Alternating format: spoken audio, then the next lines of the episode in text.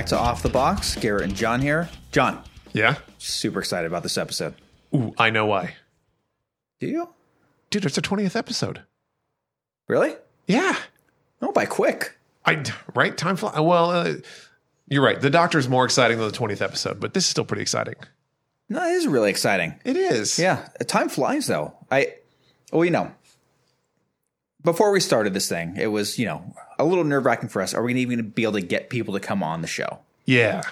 So the fact that we convinced, We got 20 Dragged. Right. somehow got twenty very high level professionals in their service lines, Yeah. to come on this show and talk to us and the audiences. I'm going to say remarkable. Uh, the fact that you and I we're not maybe the most reliable people and uh, you know, but the fact that we 20 weeks 20 weeks we didn't miss an episode. That is true. I mean, I It's pretty good. I mean, I go weeks without checking my mail. do we still get the mail? I do. I think at least every two weeks. I think, uh, but but part of it, uh, you know, doing this for 20 episodes is way cool. I think I consider myself one of the luckiest people on the planet to be able to do this. Um, but part of why we do it is is for, I mean, people listen to us. It's incredible. Yeah, that's the weird part for me still. Yeah. People actually listen to this. I, I, I just assume it's more for the guests, but uh, apparently we're a little entertaining as well. I, I guess I, you know, it's it's so cool and so humbling. I mean, there we'll be in the ER and we'll see, you know, typically an EMS crew walk by. Sometimes I don't even recognize them, and they'll just be like, "Oh, hey, dude, that podcast was really good last week." Who is that guy? Seriously. no, it's great. And, and, you know, luckily for us, we're learning with the audience with a lot of this stuff Right. that we go into. Um, right. You know, uh, what we've really learned is that, you know, we had a long career in EMS and we know EMS really well. Mm-hmm. We can, you know, probably top of our game with EMS. It's a lot of stuff outside of EMS and healthcare, though. Yeah. And we're learning along with everybody else that's listening to these podcasts. You know, we've even honestly, uh, you know, we've even had some of some of our doctors that have come on have said in the pre-show said, "Oh yeah, I listened to some of the episodes. Like I learned a lot from this episode, or I, you know, it was really cool to hear this other doctor speak." And I'm like, "Wait, you're you're listening to. Yeah. Yeah. It's impressive, too. I think, um, you know, it's, it's where they all know each other, too. Just the physician world's so small. Yeah. When someone comes on, like, oh, I didn't know you had, you know, Dr. Silka on there. You guys actually got Dr. Silka? I go, oh, it's John's friend. I mean, of course. Oh well, I got lots Yeah. of friends apparently. No, it is so cool when they listen to it and they get a lot out of it as Mm-hmm. well. Um, where you think, you know, they're, they they know their service line really well. Maybe they don't know much about ED or ortho or um, neurology. Um, yeah, so it's just cool that Yeah. we were actually able to get some good information out to a lot of different people. Yeah, no, I, I and I think it's um, it's enjoyable now. I think the first few episodes, if anyone's done a podcast, the first few I was hyper vigilant, so worried about how to keep the conversation flowing that I don't, I never enjoyed it because I was too busy thinking about it. But now, I- once we plug in, I just let my mind. Yeah, yeah. I used to, you know, have a piece of paper down with a bunch of questions I'm going to ask during the podcast. Right. And I think it just makes you, it distracts you from that conversation. Totally. Where all you're doing now is waiting for your turn to talk. Mm-hmm. Um, now it's just, you know, I try to just have a rudimentary knowledge of the person and the service line. Yeah, Um, just kind of get the, you know, brain stimulated flowing a little bit, but no planned questions and just see where the conversation takes us. Right. And I and I'm I'm very serious because I know a lot of times when we get done, I, I look at them and I say, "Please come back," because every time we get done, you know, you know, at the end of the day, everything's digested. I've thought about our podcast, and I go, "Ah, I didn't ask that. Oh God, I didn't ask that." que-" And then I'm like, "Oh, you know, it'd be a great question," and it's over. Yeah, but a lot of times you can't really pre-plan that because you, You don't really can't. know where the conversation is going to go or what our guest is going to be really excited about. Um, it just kind of pop up, and maybe as we go on, uh, we're we're getting better every episode. I think. Um, so maybe soon those questions will just pop so much faster in our heads, and I think so. won't be anything kind of left on the table after the interview. yeah, And, if it has to be a six-hour interview, it has to be a six-hour interview to get our questions answered. yeah, and um, ah, what was rats? Not even. I lost my train of thought on that, but um, let's talk about Dr. Kittle tonight. Absolutely. So you know Dr. Kittle I do. I personally. You used to work with her. Yes. So she worked on an ambulance, and I'm sure she'll get into you know her background and history. So I met her uh, through friends that were in the ambulance, and we played poker together, and we were in a band together, and you know birds of a feather all flock together. So we've uh, we've gone to punk rock shows together. We did a, uh, a road trip together. Um, she's super cool. I'm excited to have her on today. Nice. Are you going to be able to stick with uh, Dr. Kittle the whole episode? You think, or is that kind of just a automatic first name going to pop in there? Uh, you know, I'm not gonna. I'm, I'm going to refrain from the normal name. It's, it's a total it's a total PG name that our group of friends you know call and some other inside jokes. But uh, I'm sure that I'll accidentally call her Jesse a few times rather than Dr. Kittle. But uh, Okay. Well, see, I believe in you. I, you know, I think going to be hyper vigilant and focused. I, th- And I know you can do it. when you said that, I thought, you, am I going to be able to keep up with her mentally? I'm like, no, absolutely not, not even a little bit. Now, and I am really, really intrigued. I mean, you, you know, brought this up You've been talking about this for weeks, dude. two months ago. I you her yeah, name months. was on the board. Um, Yes, that's right. And I, I thought like, ah, that's interesting. Hypnosis. Don't kind of a lie, you've been asking about And I start thinking about more and more. I'm just like, hypnosis, huh? Mm-hmm. So cool. I, I, I'm, I don't know if I'm more excited for the podcast or for you because you finally. Get I don't to- know. I just feel like my jaw is just going to be like on the floor for like a majority of this podcast, just taking in all this information. Um, yeah, hopefully um, we can get down to some like pathophysiology Yeah. and how hypnosis actually affects the brain and the body. Yeah. It'd be really cool to learn. I think you know it's weird with some of our other doctors that I, I at least had a rough idea. I mean, like orthopedic surgery. Okay, there's bones involved, and I get really excited because I just have no idea what we're going to broach today. It's not that I'm not excited. I'm just I, I have I have no idea what we're going to talk about other than hypnosis, and and I I don't know what's going to go. I've never had this conversation. I'm excited. Um, I don't know. No look, jump in. Let's do it. Let's just dive in. Let's go grab her. Perfect.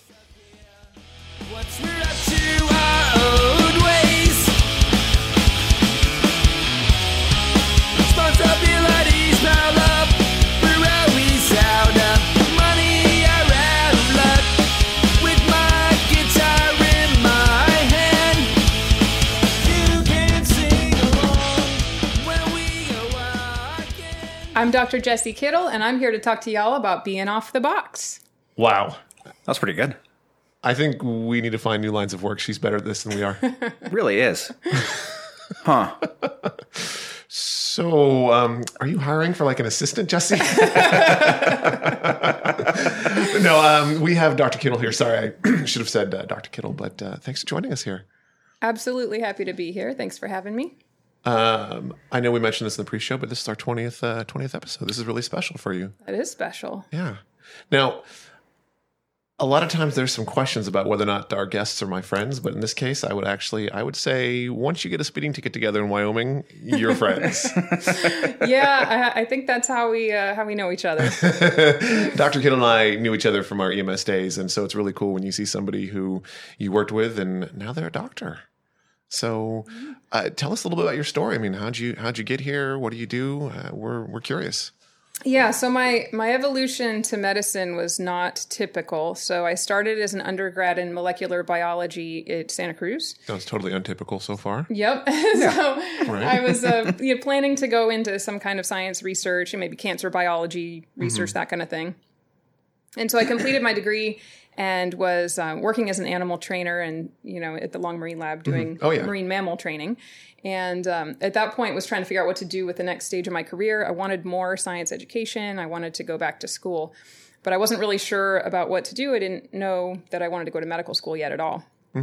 I was kind of squeamish and I didn't really know if I could deal with blood and guts and gore and emergencies. And, you know, was, I was the kind of person that if somebody fainted in the grocery store, like my heart would beat real fast, like, oh God, what's going on? You know? and, um, and so I was like, yeah, probably not cut out for that stuff. It wasn't part of my upbringing to be, you know, brave and bold and run straight into the emergency.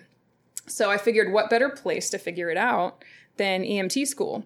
And so I just signed up and went, terrified, absolutely terrified about what it would be like, what I would find if I could handle it. Um, and so I just went and um, did my first responder, did my EMT both in Santa Cruz, sort of as a way to explore whether that was something that was for me. And I loved it. I absolutely loved it. Everyone does. You're hooked the moment you do it. Yeah, it is. It's a nice and scary first day, and what am I doing? They kind of scare you with a brand new language you're going to learn, but once you get into it, it's just Yeah. um, addicting. It was great. I, you know, knowledge is power, and knowing what to do in those situations, Mm-hmm. and being kind of a bossy person in general. I was like, this is my element. You know, I, I get to come onto a scene and be in charge and know what to do and feel comfortable Mm-hmm. and help someone. It was like, what could be better than that, right? Right.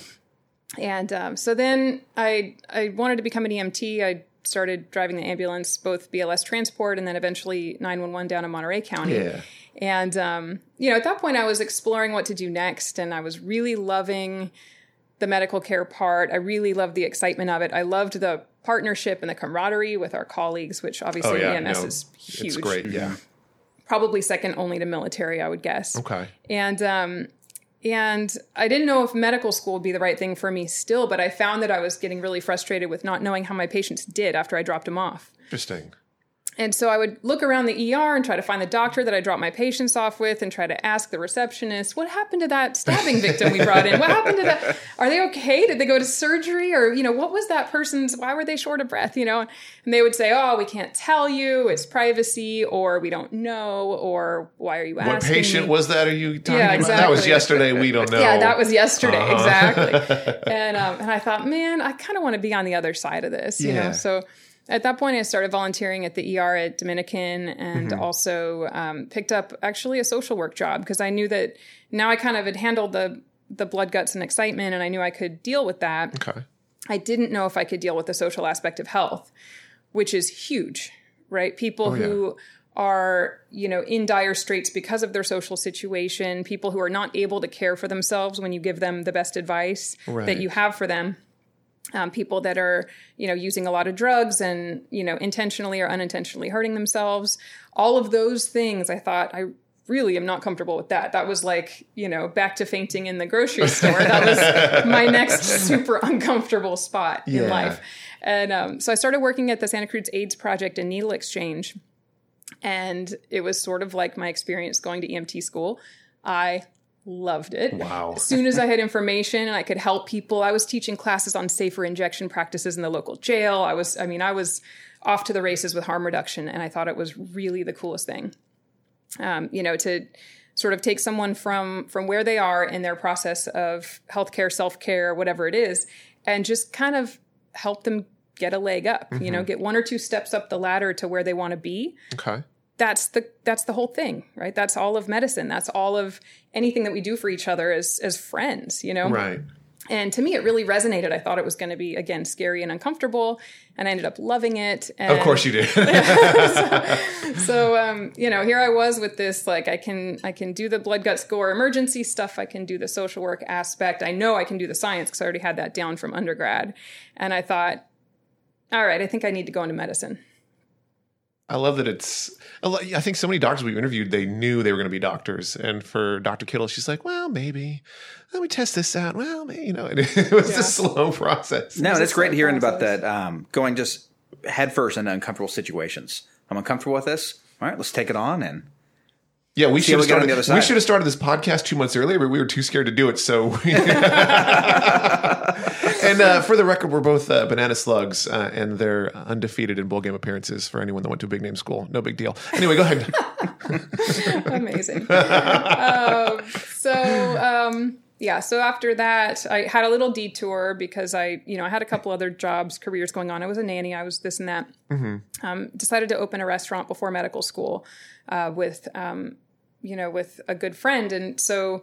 While I was on the ambulance, I was actually designing a restaurant the whole time. So I'd bring my laptop to work, and in between 911 calls, which there's a lot of time down, Yeah. you know, I would um, be in the station looking up countertops and floors and, you know, how to, how many outlets we need per linear foot of counter space for a restaurant, all these kinds That's a of things. thing. Oh yeah. Um, Oh yeah. You'd be amazed. The ceiling tiles are coded. I mean, it has to be every there's a code for literally everything in building a restaurant. It's a lot like medicine in that way. So you go down one little road and there's a protocol and there's a rule and there's a this and there's a recommendation. And so it was really fun. It was like, you know, I got to learn to be kind of part architect, part restaurant designer. Uh, it was really cool. And so I was doing that on the ambulance. Then when I got the restaurant built, finally, we were about ready to open, and that was when I was supposed to start at Tulane. And so that's when you and I took an epic road trip to Chicago with another friend to uh, just to see the country. And um, you know that during that time, I went down to New Orleans and asked them if I could have another year so I could run the restaurant for a year before I left for med school. And Right. they said yes, and that was that. And I remember, so there's another podcast you did at Stanford, and we can get into where you work now. Mm-hmm. Spoiler. Um, so go ahead and plug that podcast because it was a good listen. And also, I remember them saying that uh, you, I mean, you're just incredibly talented, and you got into every medical school first time around. Boom. I mean, every school's tripping over each other. That's right. That's right. Did I get Uh, that story wrong? That's that's that's perfectly accurate. Um, except that it's the opposite. so um, yeah, so the the Stanford um, clinical summer internship um, and podcast. Uh, my my good friend Dr. Sarita Khemani um, does that podcast, and I do discuss the actual path to medicine with regard to applying and getting rejected Right. the first year, and you know all of those things. Not knowing what I was doing applying to med school, um, that was definitely the next big scary thing. I jumped right into it. Probably didn't put as much effort into researching how to do it more just went ahead and did it and uh, you know when all the rejections came the first time around i was like oh okay like this is one of those things you have to find out how to do along the way so, so i share that story on dr khemani's podcast um, and uh, maybe we can link somewhere where that is if people want to listen let to it Yeah. Yeah. It's a good challenge for our 20th episode. Let's link another podcast. I like that. hey since we plug it a rising tide lifts all boats, I, I say. So uh so anyhow so yeah so that that i got into all of all of that um epic saga of getting into med school. Um, but yeah i went to tulane finished up there came back to you know the bay area my my home stomping grounds to do residency at stanford in internal medicine. And um, then i stayed after that. So now i've been at stanford seven years four years as an attending Okay. Now, when you'd mentioned Tulane, uh, you, you're actually the second guest in a couple weeks that went to Tulane. Uh, Dr. Taher, one of our ER physicians here, now she was saying that down there, I mean, you just see a different type of sickness in that area, Yeah. just from the geographic location. Can you kind of touch on that? Yeah, so that the reason I wanted to go to Tulane was because it's a different type of, you know, patient population. It's just a, a different demographic altogether. The South is is very different than California, which is the only other place I ever lived. Right. And so it was, you know, post Katrina by many years. Um, you know, when I got down there, uh, at least I want to say at least three or four years. Um, but you know, the city had not recovered Right. um, by by any means, and so um, you see a lot more neglected health issues down there that you don't see Mm-hmm. other places. It was still one of the HIV capitals of the country. It was still, I think, the syphilis capital of Really? the country. Um, you still see leprosy down there every once in a while. I don't know, even it's know a, what is le- I don't even know what leprosy is. it's a it's actually a, a bacterial infection. It's kind of a similar to tuberculosis, the bacteria. It's like a small mycobacterium, and um and it's you know causes really terrible disfiguring skin infections. And it used to be you hear you've heard about leper. Oh, le- okay, yeah, leper, yeah. Yeah, so that's from leprosy because it was so disfiguring that people were, um, you know, just institutionalized essentially to get them away from everyone else. Um, it's actually you can contract it from armadillos, and so there's armadillos down there, and people hunt them. So anyway, the South is a little different than the Bay I mean, Area. I'm not laughing at a negativity. I'm laughing because I'm. I love learning. I mean, just I mean, this is the United States, and yet things are so different Yeah. in our own Oh, country. yeah. Yeah, and um, and of course, there's a lot of racial um, disparities still, of course, in those parts of the country, which everybody is aware of, and that translates directly into healthcare disparities. And so, um, you know, it's just a really interesting place. When I was when I was at Tulane, we did a lot of our rotations at the University Hospital, which is like the the charity hospital of New Orleans is very famous Okay. the building itself got shut down after Katrina, but the patient population moved over to the other interim LSU University Hospital, and that's where I spent most of my time as a med student.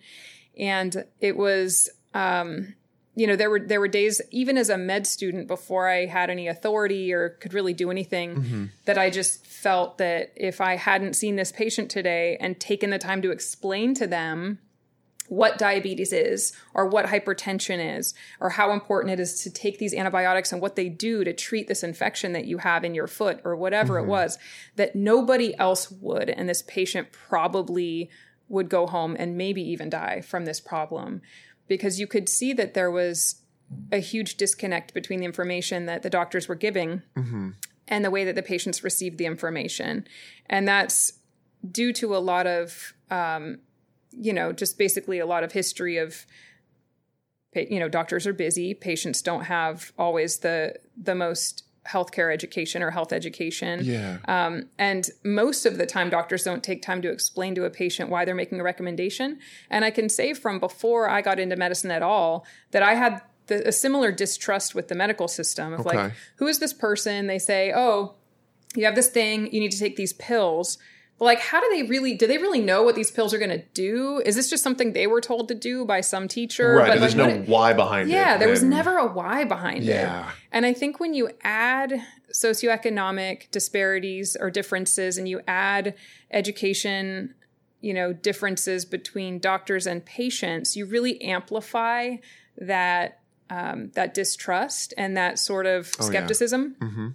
And I thought it was one of the coolest things in the world to be able to sit down with someone and try to figure out what they understood about what we were telling them they had or what they needed to do about it and really get to have a back and forth with them until I felt that they were able to understand what was going on and and trust that the recommendation that we were making was actually um, you know evidence based to help them and not something that was just kind of off the cuff we think all of you know the world should be on blood pressure medicines you know? Right. Um, and so it was it was different you know? It's i love working in the bay area and at stanford but you know you, you throw a rock you hit a doctor you know? Um, I, I don't i don't necessarily feel like if i wasn't there that day that nobody would be able to help my patient get from point a to point b. And in new orleans it oftentimes felt like that even as a medical student. Really.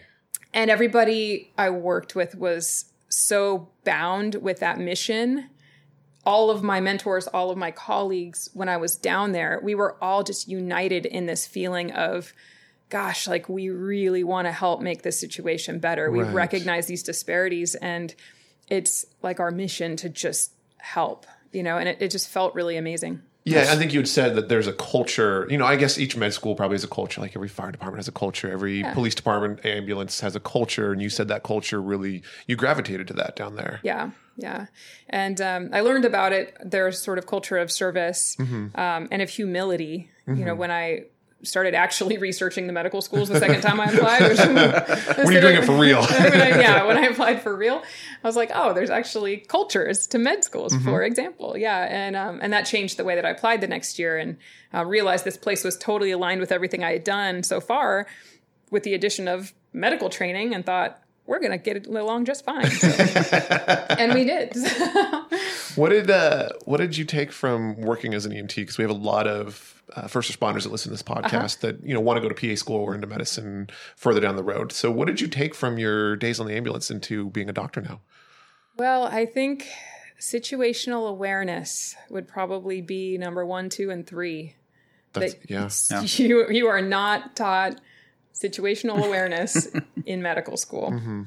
Um, so you know it's it's something that I think you get really good at because it's a survival mechanism when you're on the side of the freeway and there's you know trucks rushing by and you've got a car flipped over and you're trying to keep yourself and your rig and your partner and the firefighters all safe on this scene while you get the backboard out of the back while everyone's looky-looing and texting. You know what i mean? And trying to take pictures of whatever's going on. And you know Yeah. the whole deal of ems um, you have to learn situational awareness because your life depends on it and um, that experience does not translate for most you know higher education scenarios that a lot of doctors really just go straight through college and med school and to the hospital and um, and so I think that that's probably one of the best tools that you can develop. Um, you know, I'll tell a story. There was a I went to to Tonga um, last year to visit a good friend, and Mm-hmm. um, and we were on the plane on the way there, and of course, because I'm I'm just one of those magnets. Is there a doctor on the plane? You know, a couple hours into it, and and I'm sitting there. My boyfriend, it was his birthday. We were on this big trip. We just settled in. It's midnight our time, and we're just Okay, going to do this red eye to Fiji, and um, you know, ten hour flight. We're on the middle of nothing, nowhere. There is literally nowhere to stop. We're Where- halfway oh. between LA and Fiji. There's nothing. There's not even a you got the aircraft dolphin- yeah, carrier. you dolphins know? is all you got. You don't want to- land on a blue whale. Hope for the best. And so, um, you know, so I sit there and he goes, "Do you have to get up?" And I was like, "Yeah, I have to get up." I mean, not legally necessarily in all scenarios do I have to get up, but I'm an internist. If someone goes down on a plane, I'm getting up, you know. So Yeah. it's one of those things, you know. If if um, if I didn't feel that my training couldn't handle most situations on an airplane, I wouldn't Mm-hmm. necessarily. But um, but yeah, I gotta go check it out. Mm-hmm. And um, and I get there, and there was. Um, you know, there's there's your looky loos and there's your Ricky rescues, right? So, so, Oh, yeah. um, there was a there was a Ricky rescue who was already there, and I say that endearingly, but you know, somebody who really, really wanted to help, who thought that he should be involved with this patient who was passed out in the aisle Did he have on any an medical airplane. training or just wanted to help? Just wanted to help. Oh, okay, fine, good, good. And so, you know, so I get up and I'm assessing the situation and who's already there and like, hi, you know, do you work in in medicine? What's going on? You know, and stewardess had told me, or flight attendant, sorry, had told me the uh, the story on the way over. This woman fainted on her way back from the bathroom. Okay, so I'm going to check her out, you know, and I see the patient and she's conscious and she's obviously breathing and she's talking, you know, and she looks a little pale, but you know, we can we can address her. I want to figure out what the scene's doing, Yeah. but she was okay. And um, so I want to figure out who else is there because I don't want to step on some, you know, chief of staff of, you know, the hospital up the road, right? So, oh, hi, you know, uh, what's going on here? Oh, well, I'll tell you all about it. You know, she fainted and, and I think this is what's going on and this and that. I'm like, okay, do you have medical training? He's like, well, I work in the, oh, he said like, I'll work, I work in the, we're going to have to edit this part. medical but- device sales. no, it was like it was like I work in the in the cath lab, or um, he was like I'm a cardiology person or something. It was like he clearly wasn't a cardiologist. Yeah. he worked in in the heart lab, right, You know, yeah. kind of thing. Oh, nice. oh, oh, in the And heart I'm lab. like, okay. the accurate name just Yeah. really Right. helps that situational awareness. Right, to think right. maybe I was like, ah, that's, I've never heard a cardiologist introduce themselves that way. It's interesting. I work in the heart type area of the hospital, I think. And, um, and I a was, question? Yeah. And he's, he's squatting next to the patient, and he's obviously a little excited and agitated. And so I'm like, oh, okay, all right. Well, did you take her pulse? Oh boy. and he goes, huh? And looks up at me. I was like, you know what, sir? If I need your help, I will. You'll be the first one I call back. You know, it's like, excuse me, and um, you know, can we get a blood pressure cuff over here, please? And some, you know, and uh, and we went from there. But um, anyhow, I think the the situational awareness is something that in the hospital you need it in you know just in every situation that you're in it comes in quite handy and it's, Right. it's not taught I think yeah, I, I was thinking between the three of us coming from the streets. I mean, you know when a patient's about to go south and become combative. Yeah. I mean, Oh, it's yeah. that spidey sense that I can't explain to other people. I just hope the Right. people listening understand. And I'm going to guess, I'm sure you've seen doctors get blindsided by a patient that just goes, you know, 86 on them. And you're like, eh, I saw that coming. more important than the um, agitated and combative is the vomiting. Oh, Cues yes. that when you're in the ambulance, you kind of know when vomiting is going to happen. That is Get your bag true. out. Yeah. When you're stuck in a tiny little box with someone, yeah, you figure that one out real quick. Yeah. That serves me well in, in the recovery room. As a, yeah, as a as a post operative, you know, consultant, I go see patients in the recovery room all day long. Right. And Well, I think that that segues to, I mean, you, you work for Stanford. So kind of what, do you know, what do you do? Yeah, so I'm a surgical co-manager hospitalist, which means I'm an inpatient internist for patients who are coming in for surgery, and mostly orthopedic surgery. I do a little bit of uh, work with neurosurgery and ENT as well. Okay. And so I do some pre-op preparation. Patient, for example, every hip fracture that we brought in on the ambulance, they come to the ER. Um, they generally see, you know, the surgeon, the pain anesthesia team, and a medical consultant to make sure that they're risk stratified and optimized for surgery. Okay. and so I do that job. Um, people coming in for elective surgeries or semi-urgent surgeries like a tumor resection of a metastatic bone disease you know a femur resection for um, breast cancer something like that i see them as well um, to manage their medical issues while they're there. And then also your bread and butter elective surgery hip and knee replacement shoulder replacement spine surgery. Um, somebody comes in who has heart disease has stents in their you know in their heart. They've got liver disease cirrhosis whatever it is these high risk medical conditions that really can complicate surgery and surgery can complicate the medical issue. Okay. I manage the patients through that as well to prevent complications. Um, and then finally, we see people for anything acute that comes up with surgery. So somebody faints after surgery, they have a new arrhythmia, they have shortness of breath, they need oxygen, um, you know, any of the general emergencies that can happen in the hospital, we, we also manage those. Okay, so I'm going to Johnize this for a second to distill it down. So, uh, somebody comes in for surgery, maybe emergent or maybe elective, and obviously their their primary care physician is at their you know at the primary care office. Could be miles away. Maybe the PCP, the primary care physician, is on vacation. Who knows? It doesn't matter. But they come in, and there's a surgeon who's going to do a surgical procedure, and they're obviously very good at that surgical procedure. But in the event that there is a medical issue outside of the surgery itself, they need a doctor there, and that's where you come in.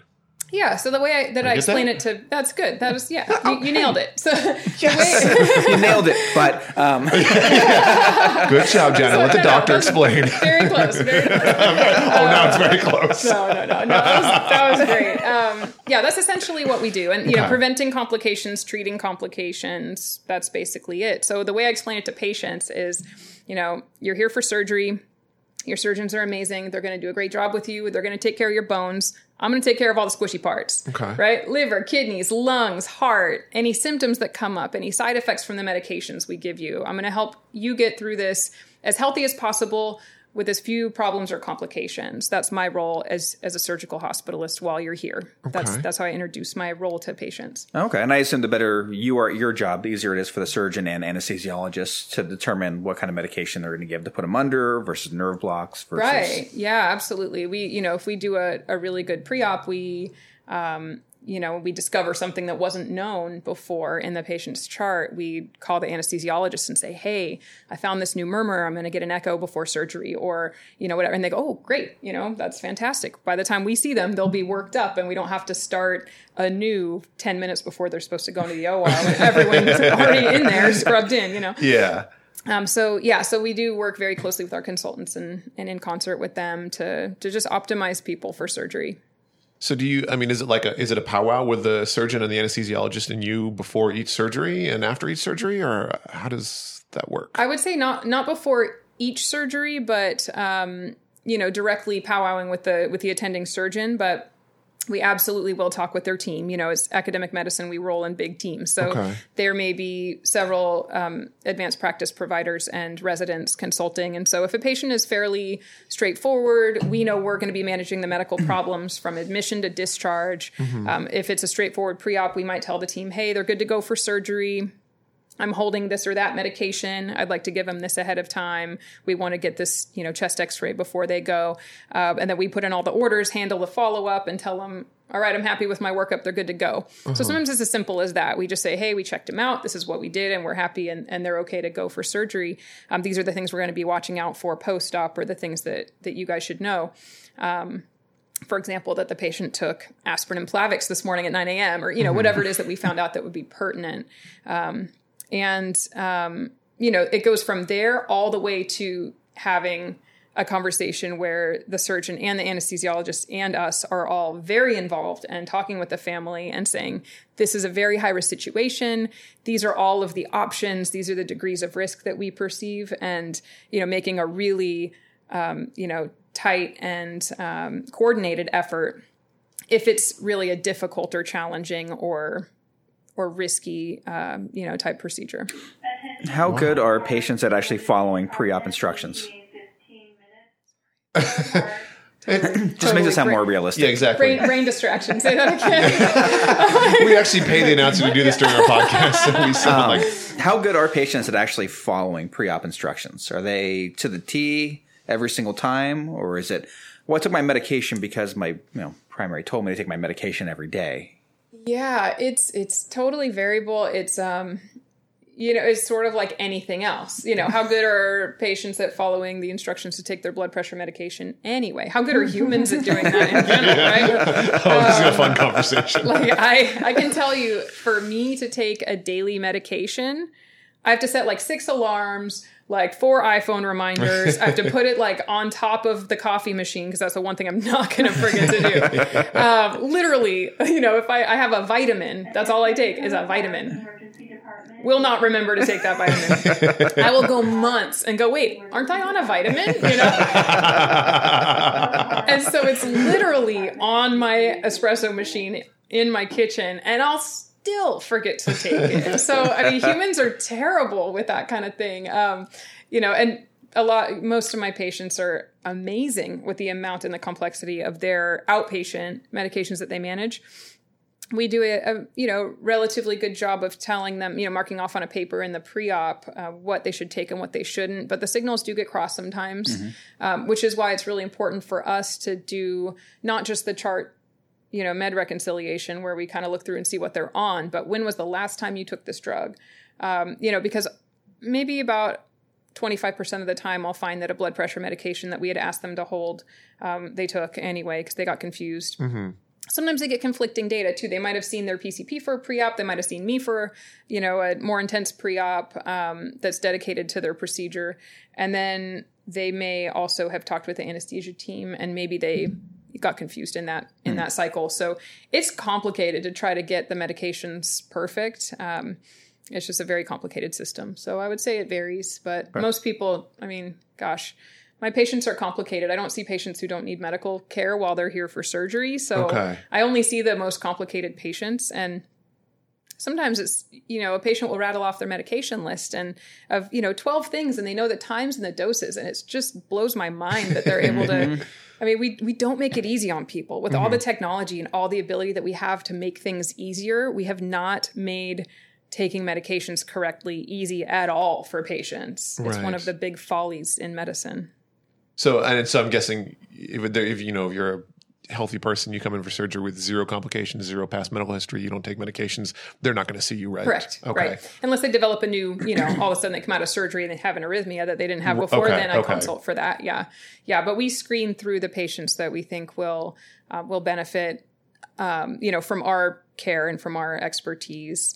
Um, generally, if they're on a medication that could be harmful, either if not given or if given Mm-hmm. around the time of surgery, or if their medical conditions are going to be exacerbated by surgery in a way that they really need close monitoring and and titrating of their blood pressure or their you know fluid status. Like a patient comes in with heart failure for surgery that's pretty high risk right? Because they're going to get a lot of fluids. They're going to have their diuretics held to protect their kidneys.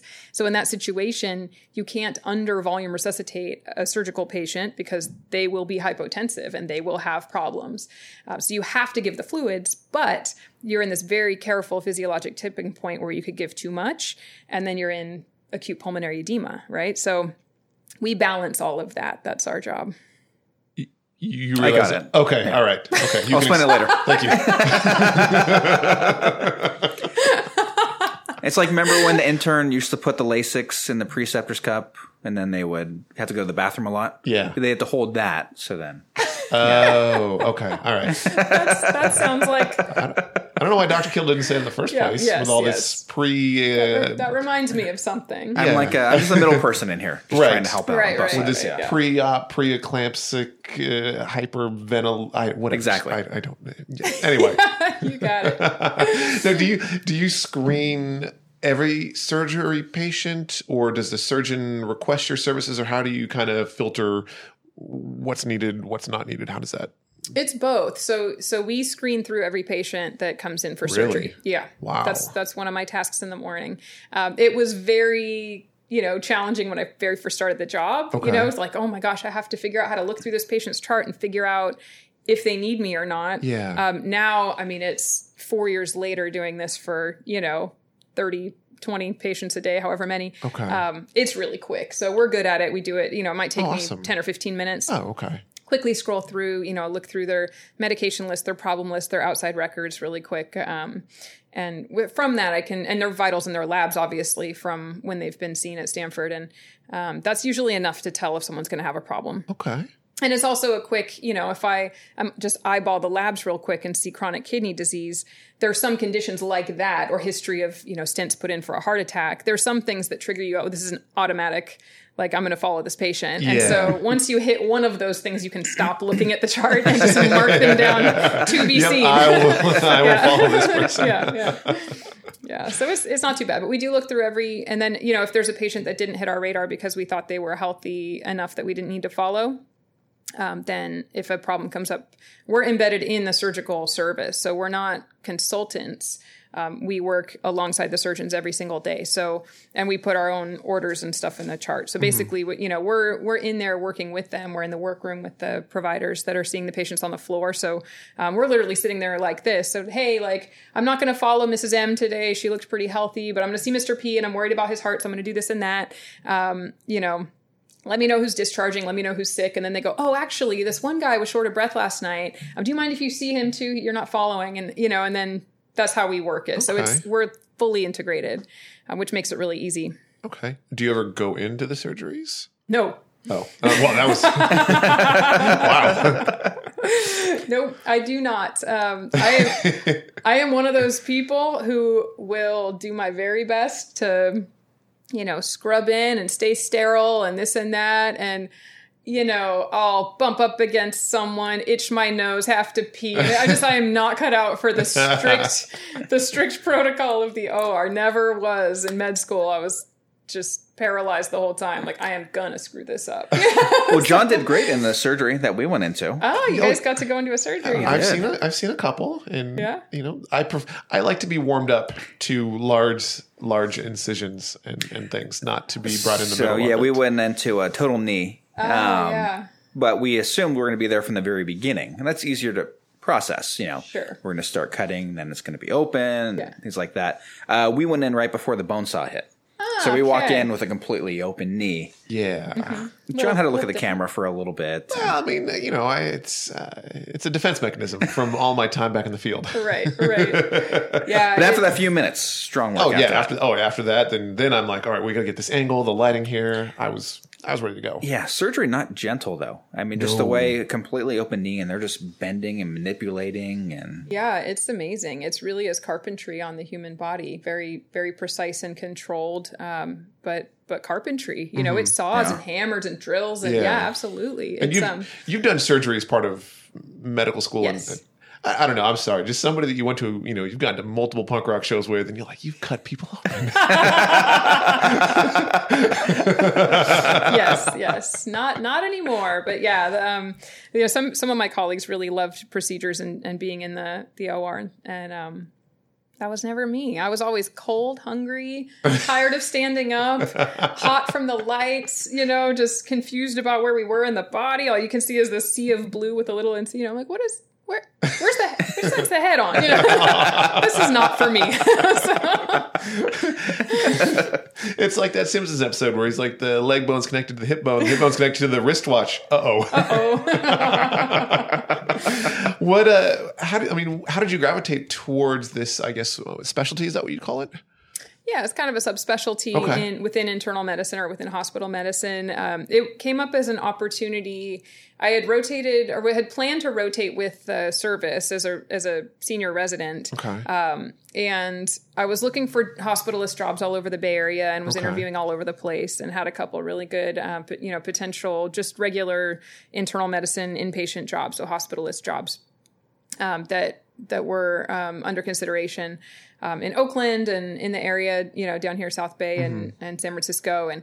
Um, and then, you know, one day my current um, boss called me up and she was involved in the residency program. So she knew me from that. And one of my colleagues who I actually went to med school with, and she was a couple years ahead of me, and then she went to residency at Stanford, and then I followed her to Stanford, and then she got a job as a surgical co management hospitalist and her husband got a job up north and she had to leave and um and so yeah one day i just got a kind of a call out of the blue like hey we're you know, if you want to interview for this job, um, you know, there's an opening suddenly. And I thought, wow, surgical co-management hospitalist, that's interesting. Haven't done that one before. hadn't hadn't rotated yet, but I was planning to. But I was like, oh, so I talked to my friend, and luckily this was somebody that I had known for years and years throughout my training really trusted her and she said you know this is actually a really interesting cool subspecialty it's not what you had planned to do but you know it's something that you should you know seriously consider and i told them they should ask you if you want to do it because i think it would be a good fit for you and Yeah. i went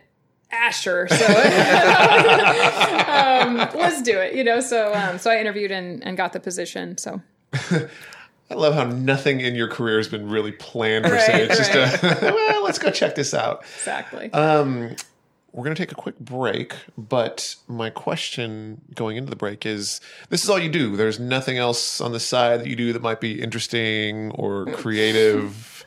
we'll find out. Hmm. We'll be right back.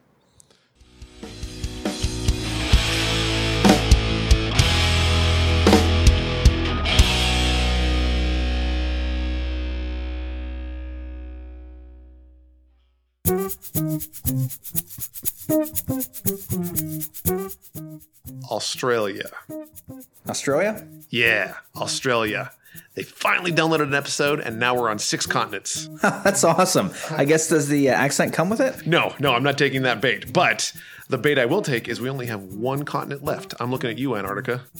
Seriously, just there's 10 people there. We just need to get to one of them. Just one. That's it. And then they tell their nine friends we have the entire continent cornered. It's just it's ours. What about the penguins? Yeah, we're gonna get to them later, okay? I, I'm working on my dialect and translation services to really be able to get a centered message towards them. All right, all right. All I'm saying though is that six out of seven ain't bad. Yeah, you're right. Who do I have to thank for this? You know, we have everyone who listens, all of our listeners. Honestly, we get texts, we get emails, we have speaking engagements now, all by way of the podcast. Yeah, you know, this has really been incredible. And thank you, Evan, for your support. Uh, while you're listening, please subscribe, leave us a review. It really helps us out. Yeah, and our guests have delivered beyond our wildest expectations. So honestly, please tell a friend. Uh, if you like this show, so will they. Yeah, it must be nice to have some of those friends. Hey man, I got all the friends I need. I got you, I got Dr. Silka in episode three, and I got Dr. Law in episode 12. Yeah, you know, go back and listen to those episodes. They're really good, and you'll hear John's friends. Back to the show. Back to the show.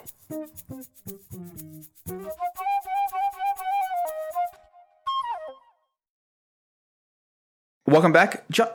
Where do those commercials come from? Those are amazing. Just the the scripting of it and I put Hilarious. a good 30 seconds of thought into writing those ads out. hilarious. I just penguin thing. I just can't get over it. I think your first penguin rant was a little bit better though. Okay, I'll work on the next one. The way you were so casual, like, you know what? Dress down a little bit, plug in the pod. You know, it's a good listen. That's true. I mean, I mean, but you you can listen to the pod formally too. I mean, if you want to go tuxedo or a suit and listen to the pod, you're more than welcome to. Just the penguin just seemed a little hoity-toity. No, I need to bring him down a little I bit. agree. In fact, I would imagine that if you're walking along in a tuxedo and a top hat, I'm going to guess, right? Top hat, Jesse? I, with a monocle. probably Yeah. Oh, yeah, yeah, yeah. And you've got some earbuds in. Mm-hmm. Someone's going to see that, and they're going to go just kind of, you know, take the earbuds out off the box, and they're just going to nod. So I know what you're doing this weekend. I'm wearing a tuxedo. Yeah.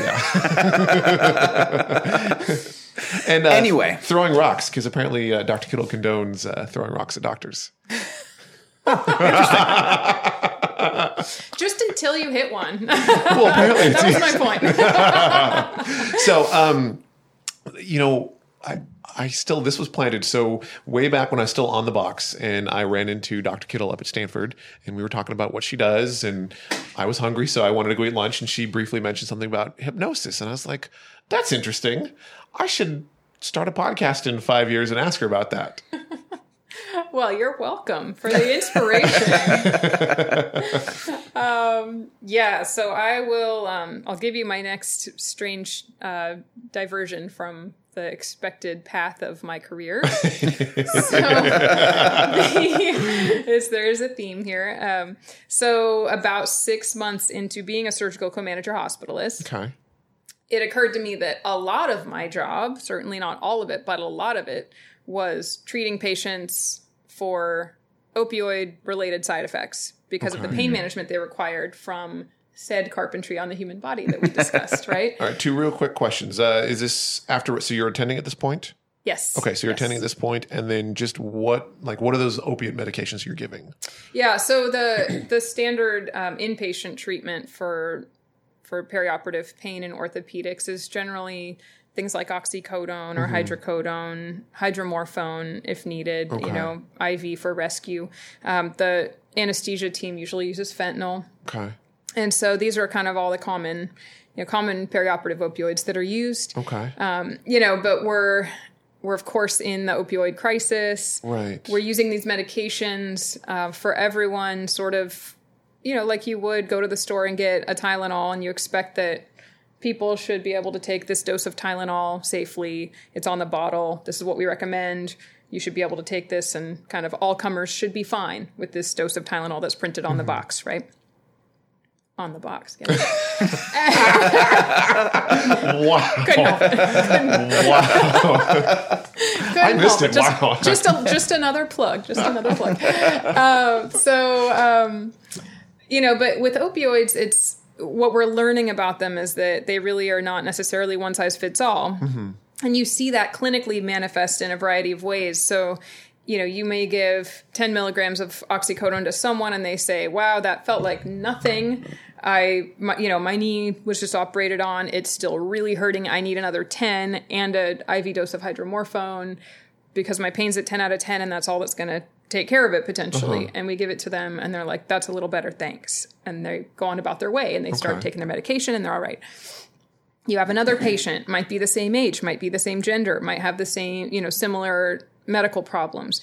You give them a 10 milligram dose of oxycodone and they're you know, blood pressure drops, they're vomiting, they're near fainting, they're delirious, they're, you know, all of these things. So, you know, or itching uncontrollably or, you know, whatever it is. So, um, you know, opioids are very, quite variably tolerated by everyone. And you don't know till you give it how somebody's going to respond to it. But opioid side effects are extremely common. And using opioids for orthopedic surgery is generally considered necessary because Okay. they are, um, you know, they are invasive procedures that, you know, as, as precise as they are and as good as they've gotten about making them as minimally invasive as possible, it still hurts, right, to have a joint Oh, yeah. And you're also taking patients who, you know, the reason for surgery in a lot of cases, especially our elective cases, is they have chronic pain that they're trying to solve. Okay. So the brain is used to having pain in the location of the body where surgery just happened. And so, you know, they kind of say neurons that that fire together wire together and all those little things they love to say about Oh know. yeah, I say that all the time. Too. Yeah, right. Yeah. You know, you know, the stuff you say. Right. Yeah. yeah, Um, so, you know, and it's really it's really true in chronic pain. You know, you Mm-hmm. kind of develop these pathways where you know, if you have chronic pain in your knee and somebody accidentally bumps up against that knee and that Mm-hmm. knee has been bothering you like crazy for the last year, you're gonna ow, you know, you're gonna Yeah. respond to that much more than if someone bumps your good knee and you're just like, oh, excuse me, you know. and so, um, so that that's really important when it comes to doing surgery on a joint because you've got this chronic pain. Um, you know, you sort of rehearse this chronic pain for a long time in your neurologic system. And so, of course, when you have surgery on that area, your body's ready to experience that as pain. And so, you really have to treat it, you know, and opioids are still the best medication that we have for treating surgical pain. Okay. And so, we give them, and they tend to cause a lot of harm. Okay. And so, um, you know, kind of going back to my harm reduction days, you know, how can we minimize the sort of you're, you're making a sacrifice by using this effective treatment that has a lot of harm? How can we minimize the harm? How can we be harm reductionists? Recognize we're not going to stop giving opioids. That's not the point. It's like when you teach somebody to, you know, inject heroin without contracting hep C. You're not saying your only option for help is to stop using the heroin that would be wonderful for your health if you would be willing or able to do that. Right. But in the meantime, before you get to that goal, let's teach you how to do it in a way that you're not going to catch HIV or Hep C along Mm-hmm. the way, right? Or overdose or whatever it is. So opioids are the same way. So harm reduction approach to opioids is is the way that I was thinking about it is how can we reduce the harms of these medications that we're going to be using? And I kind of had it rolling around in my head. Like, there's got to be something I can do as an internist on a surgical service. It's a very unique opportunity to be able to interface with this type of situation and this type of patient. And um, around the same time, I came across just in a random PubMed search. PubMed is like our you know medical journal search engine Okay. online um, that you have to subscribe to, so you know doctors have access to this. Is it Stanford only or is it worldwide? It's it's worldwide. Okay, it's, okay. it's all the medical literature basically. Um, Stanford subscribes to it and makes it available to all the staff. So Mm-hmm. Okay. so basically you you know you do your PubMed search it brings up all of the medical journals are are online there so you can read articles from any journal normally you know if somebody wants to you know get a an article from a medical journal they might pay 20 or 30 dollars per article Mm-hmm. Right. right Oh, this yeah. is pretty much every article that's ever been written in the medical journal at your fingertips click of a button for free to doctors right so it's this amazing really awesome tool um, I spend a lot of time on PubMed. Like, I also spend a lot of Yes. time searching pubs too, so right. It's sort of like Google Scholar, but a little bit, a little bit. Um, Garrett's dying over here. That stupid joke. so, uh, so anyhow, so I'm looking on PubMed and I and I come across something about hypnosis and perioperative pain, Okay. and I go, huh. I wonder if that's real. I love where this is going. I'm so excited. Yeah. So uh, uh, this can't. I don't know. Like, can this? Yeah. Is this really like? No. No, no. this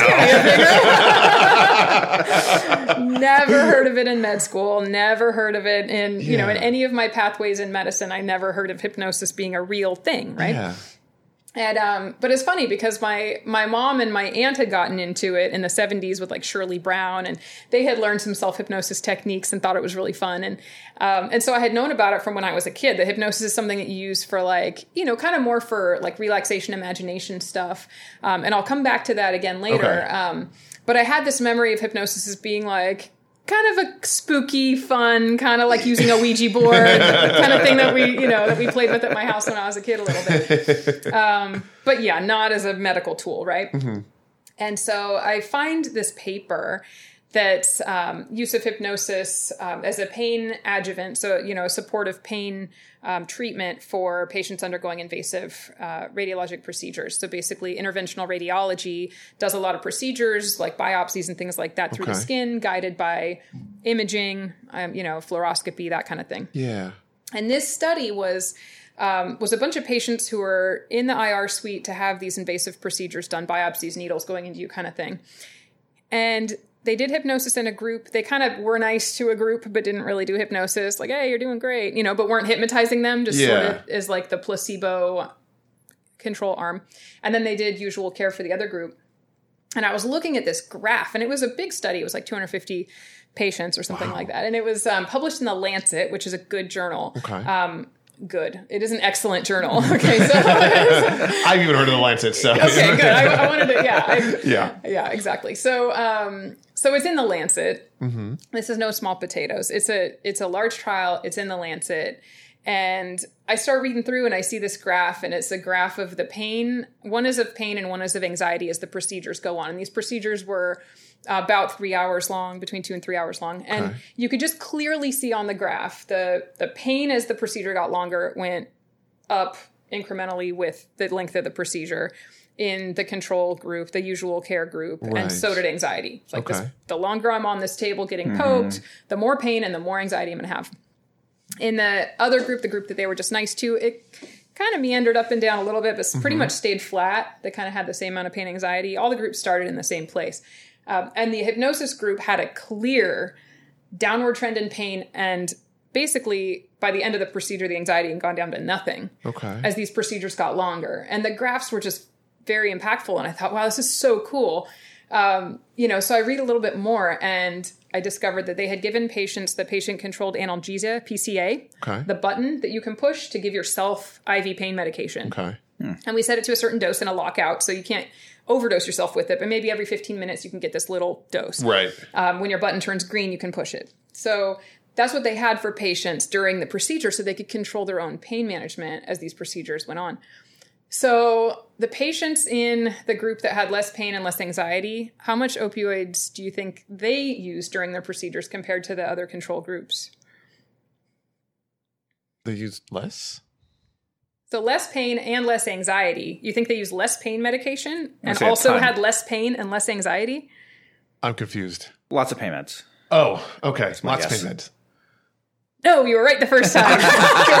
Dude. and that's what made this incredible. Less pain by a lot, less anxiety by a landslide, 40% less pain medication. And on top of that, the procedures were 17 minutes shorter. Well, why?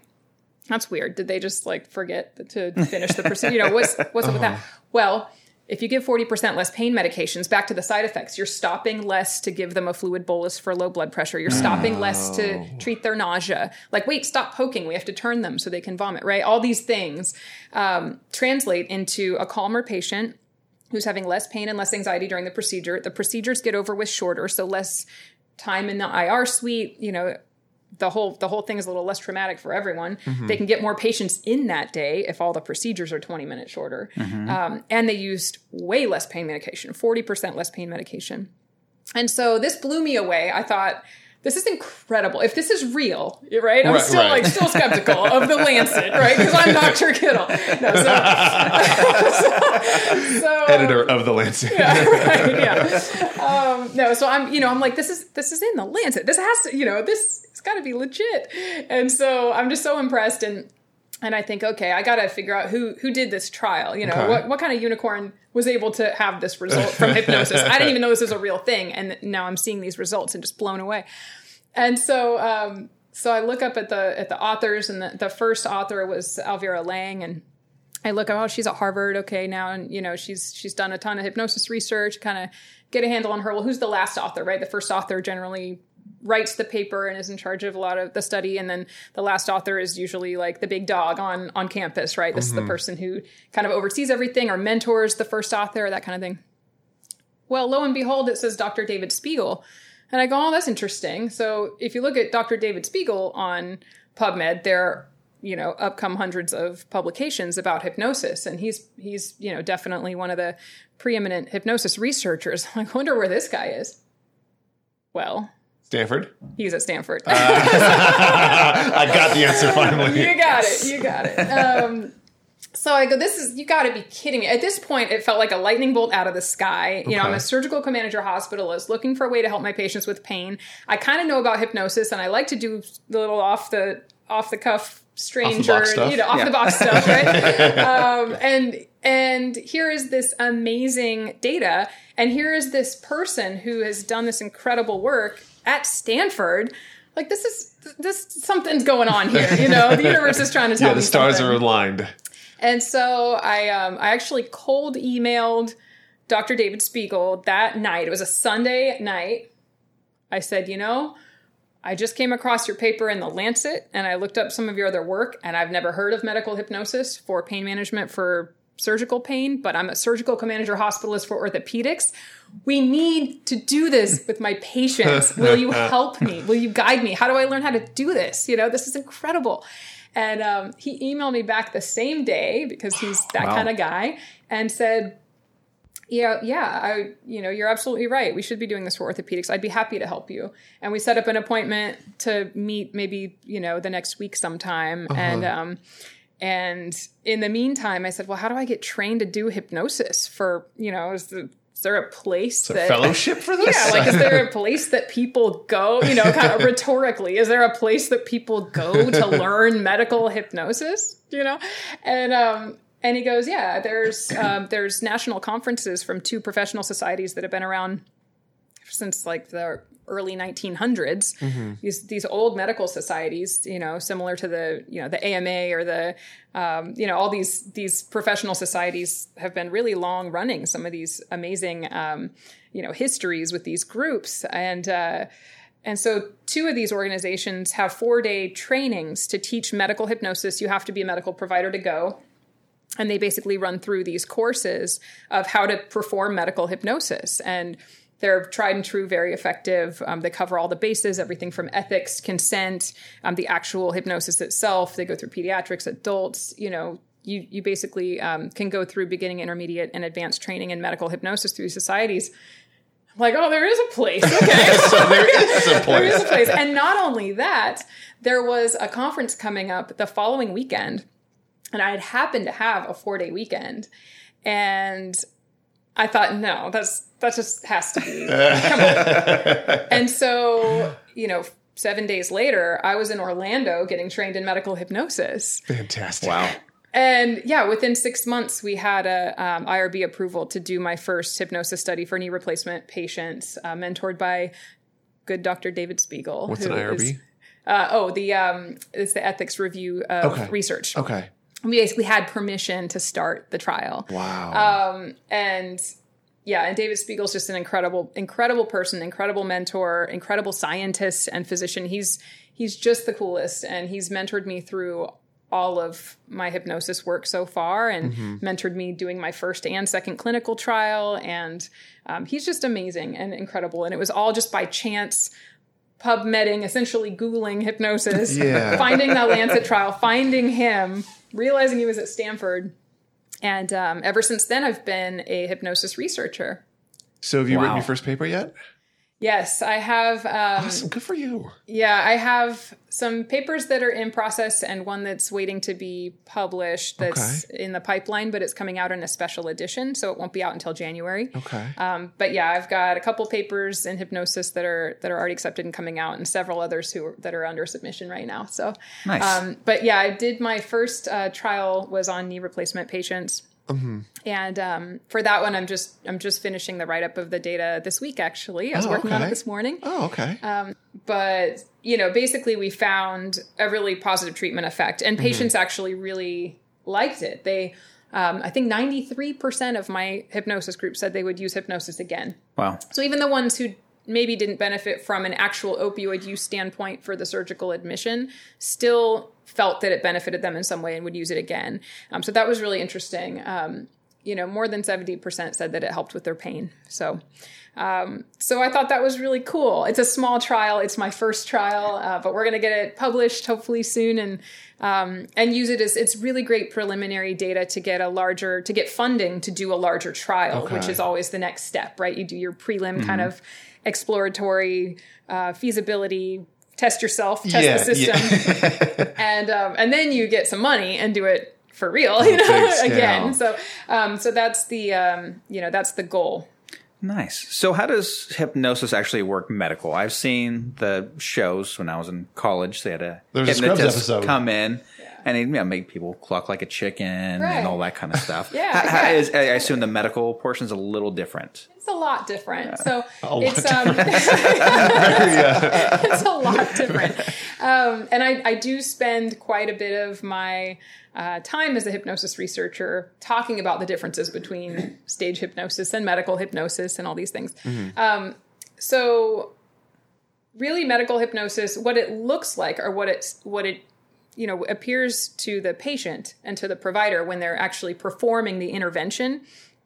As you're sitting or you know semi reclining in a comfortable chair um, and i'm talking to you you may have your eyes open or closed usually closed and that's it. That is the whole that is as fancy as it gets. It's you know it's it's essentially a form of therapy in the sense that um, not in the traditional terms it's not defined similarly to psychotherapy necessarily but it's essentially a form of therapy between you know a trusted medical provider and a patient using words to sort of invoke this phenomenon of hypnosis um, which allows you to be more self-absorbed and more um, dissociated from the environment and more suggestible to you know things that you want to achieve to feeling less discomfort to not suffering so much from those signals that you're noticing coming up from your knee after surgery um, you know to not really paying attention to all of the distracting sounds in the hospital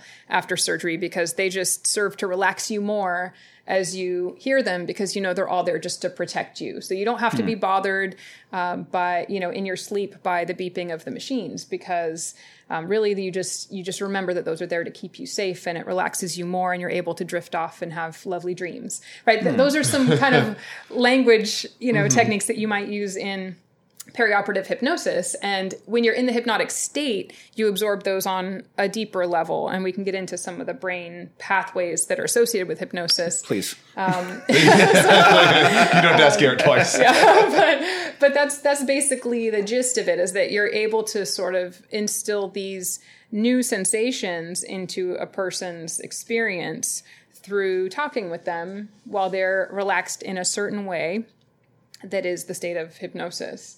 Um, so you know, I kind of say, yeah, I know that there's there's stage hypnosis. It does serve a purpose, like like everything else that's a little bit fringe. You know, there's there are always going to be a good an upside to it, and the upside to it is that a lot of the shows that are really professional that use hypnosis, um, a lot of those people actually. Um, are also trained in medical hypnosis and have a practice on the side and they kind of do that as their sort of moneymaker but they use it to bring awareness to look if i can get you to do this on stage think about what you can do if you're trying to quit smoking or lose weight or hmm. you know try to calm yourself down so you can be you know speaking in public for your job whatever it is. And so some there are some really good apples out there who use it to sort of bring awareness and teach people that you know your mind is powerful these techniques are powerful. You can seek out somebody who really knows how to do this for you to help you meet your goals and help you suffer less. And so um, not all stage hypnosis is bad for that reason. Um, but it is you know it can also be used like a party drug you know like i tell my trainees all the time when I'm telling them about hypnosis for the first time, the residents and the medical students, they love to hear about it, you know, because it's, I would have loved to hear about it too when I was a trainee. Um, but, you know, I tell them that you can, like ropivacaine and bupivacaine, these are nerve block medications that we use every day for orthopedic surgery to numb wounds, right? They're same thing as Novocaine. All the things that end in caine are basically the same plant as cocaine, right? So you can use these things as a very carefully titrated, controlled, precise medical intervention, or you can use them as a party drug. You know, there's and a lot of things in medicine are like that: ketamine, opioids, analogy, all the actually. anes, Yeah. all the you know, medical hypnosis is the same. You can use it as a party drug and make someone cluck like a chicken and embarrass them on stage. but that is not medical hypnosis any more than giving you a shot of Novocaine at the dentist is like snorting cocaine at a party. They're not the same thing. They're not being done in the same way by the same people for the same purpose. Um, doesn't mean that they're not effective for different goals in different settings. but the setting that I use medical hypnosis in is, you know, the controlled meeting a goal, trained to keep you safe, you know, trained to to basically um, you know, perform a procedure with your consent as if I was doing a lumbar puncture or any other procedure with you for your medical benefit. Um, and so, you know, it goes in with informed consent and it's all above board and, um, and it's real and it works. What? Uh, I, I mean, I know that uh, Garrett asked. Um, so, what's the neural pathways again in this in your brain? Yeah, maybe pretty much just all the pathophysiology of this would be Yeah. fascinating to know. So there's um, there's a lot of research about the brain pathways and the mechanisms involved in hypnosis. There's still, of course, a ton to learn, but what you see in people who are highly hypnotizable, we, we you know we have these great tools now like functional MRI. So functional MRI is different from regular MRI. So an MRI is, you know, a radiologic study where they use um, the polarization of the water molecules in your body. Essentially, they excite them with a magnet so that all the water molecules shift into the same direction, then fall back down to their their uh, pre-excitation state. And the movement of those water molecules and all the tissues in your body tell the computer different densities of tissue and basically translates that into a 3D picture of, you know, of what the the structure looks like in your body. So you get an MRI of your abdomen, it can show you the underside of your liver, you know, all based on these magnet signals that it throws at you in the machine and what the water molecules are doing in your body. Um, so that's regular MRI, okay? Um, gives you a picture. And so um, with functional MRI, what it's more looking at is kind of more of a real time study over time, where it's mapping the the blood flow and the oxygen utilization in different types of of tissues in your body or different areas in your body. So you can use functional MRI to look at you know, basically on a picture, it'll light up. Um, so the the picture of the brain will light up on a functional MRI in places that are activated at the same time or using metabolizing energy at the same time. So turned on or activated or um, you know or connecting with each other. And so with functional MRI, you can hypnotize someone, and during that session, you can look at the parts of their brain that light up. Okay. And this gives you an idea of what parts of the brain are active during hypnosis. You can do the same study for somebody who's not hypnotizable, try to hypnotize them in the in the MRI and see that those spots don't light up. Okay. There's been a lot of studies that looked at that. And um, and so the basic gist of hypnosis when it comes to the functional brain connectivity is that the prefrontal cortex, which is like your dolphin brain, right? It's the part of your brain that's the most advanced. It's evolved the latest in human history. It's like your virtual reality center of your brain that allows you to simulate things that have never happened. It's like a pretty cool, you know, planning executive function part of your brain. That part of your brain and the anterior cingulate cortex, which is subcortical, that part of your brain they have some connectivity during hypnosis for hypnotizable people that is not there if you try to hypnotize someone who's not hypnotizable. Okay. Mm-hmm. And so that connectivity, I like to think of it as, is your dolphin brain talking to your lizard brain. Okay. Because your lizard brain is your lizard brain, right? Your lizard brain, you tell yourself, I've prepared for this talk. I know my slides in and out. I know my audience. There's only five people in the room and they're all my colleagues and I like them. And dude, I got this. This is no problem. You get into that room, you sit down, and you're like, ah! and you forget what you're going to say. Your palms are sweating. You're like, oh my God, I'm so nervous, you know? And um, those types of reactions are lizard brain reactions, right? Those are your sort of nervous system activating fight or flight hormones because you have some something in you that even though you know you're safe, your body signals danger. It's the weirdest thing, right? And that's like the human existence right? There's there have been studies out there that say that public speaking like most people would rather have have more of a fear of public speaking than they do of death. I mean it, it's dramatic. Like Wow. most people hate hate public speaking.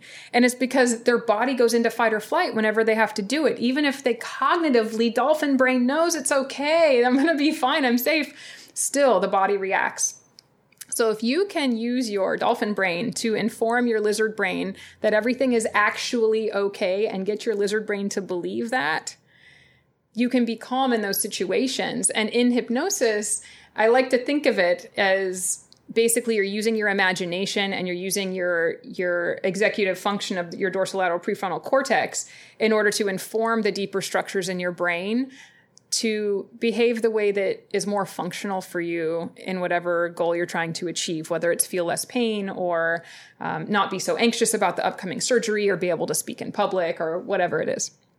So, um, there's also a downregulation at the thalamus under hypnosis, and there's a thought that you're basically blocking the um, ability for pain signals to really get registered in your brain. So there's some downregulation as well in the somato- somatosensory cortex under hypnosis when you experience pain.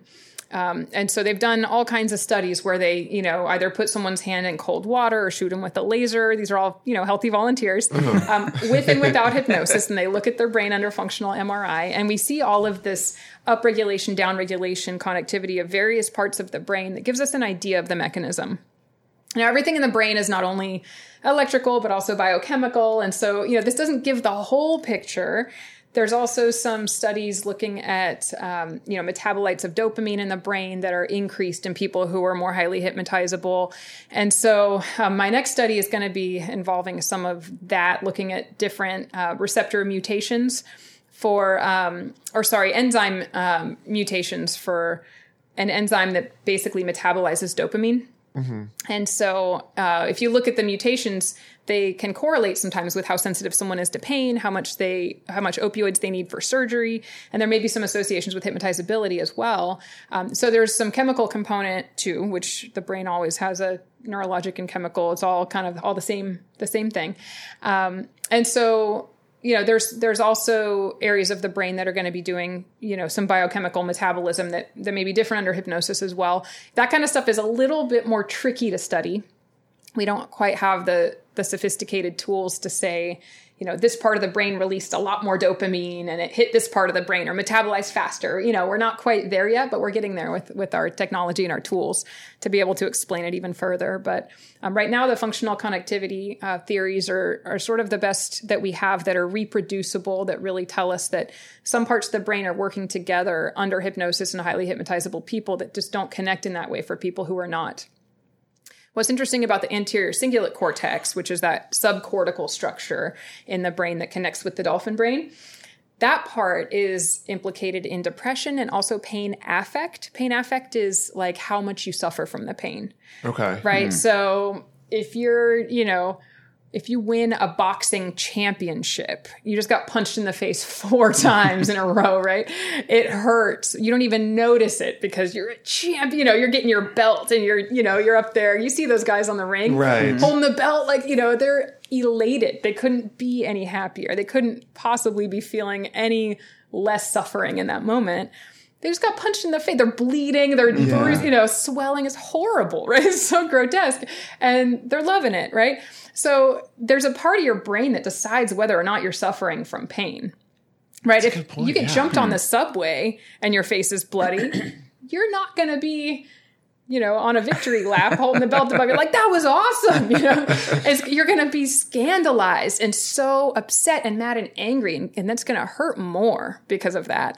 And so, pain affects are really interesting. You know, same thing with childbirth. Right after you have that baby, and it's the happiest moment of your life. Mm-hmm. Right? It doesn't not hurt right now. Uh-huh. Right? It just is different. It doesn't bother me. And so the degree of how much it bothers me is mediated by your anterior cingulate cortex.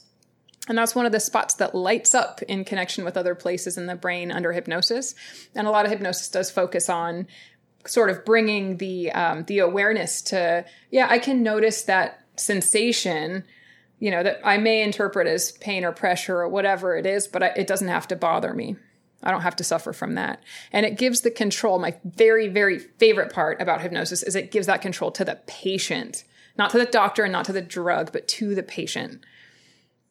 I'm blown away. Dude. So cool. I, I'm.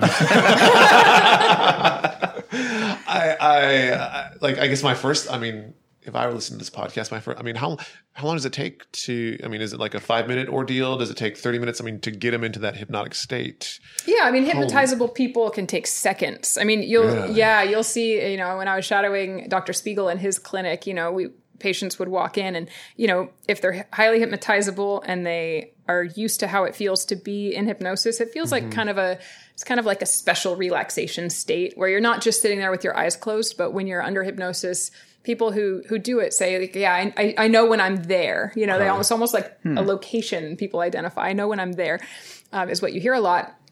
And so it feels like this state of calmness, relaxation. It, you know, probably similar to meditation for a lot of people. Okay. Um, for people who meditate, when they kind of feel like, yeah, I'm in the zone. I'm a little bit withdrawn from, you know, the the outside world right now and what's going on in my own thoughts. I'm kind of in this spot um, where I can relax, and um, and so people would come into the office already. You could kind of see in their body language and in their face that they're already in hypnosis when they come sit down because they're coming to see their hypnotherapist you know? And so they kind of have been probably on the way driving there. They put themselves in, in hypnosis.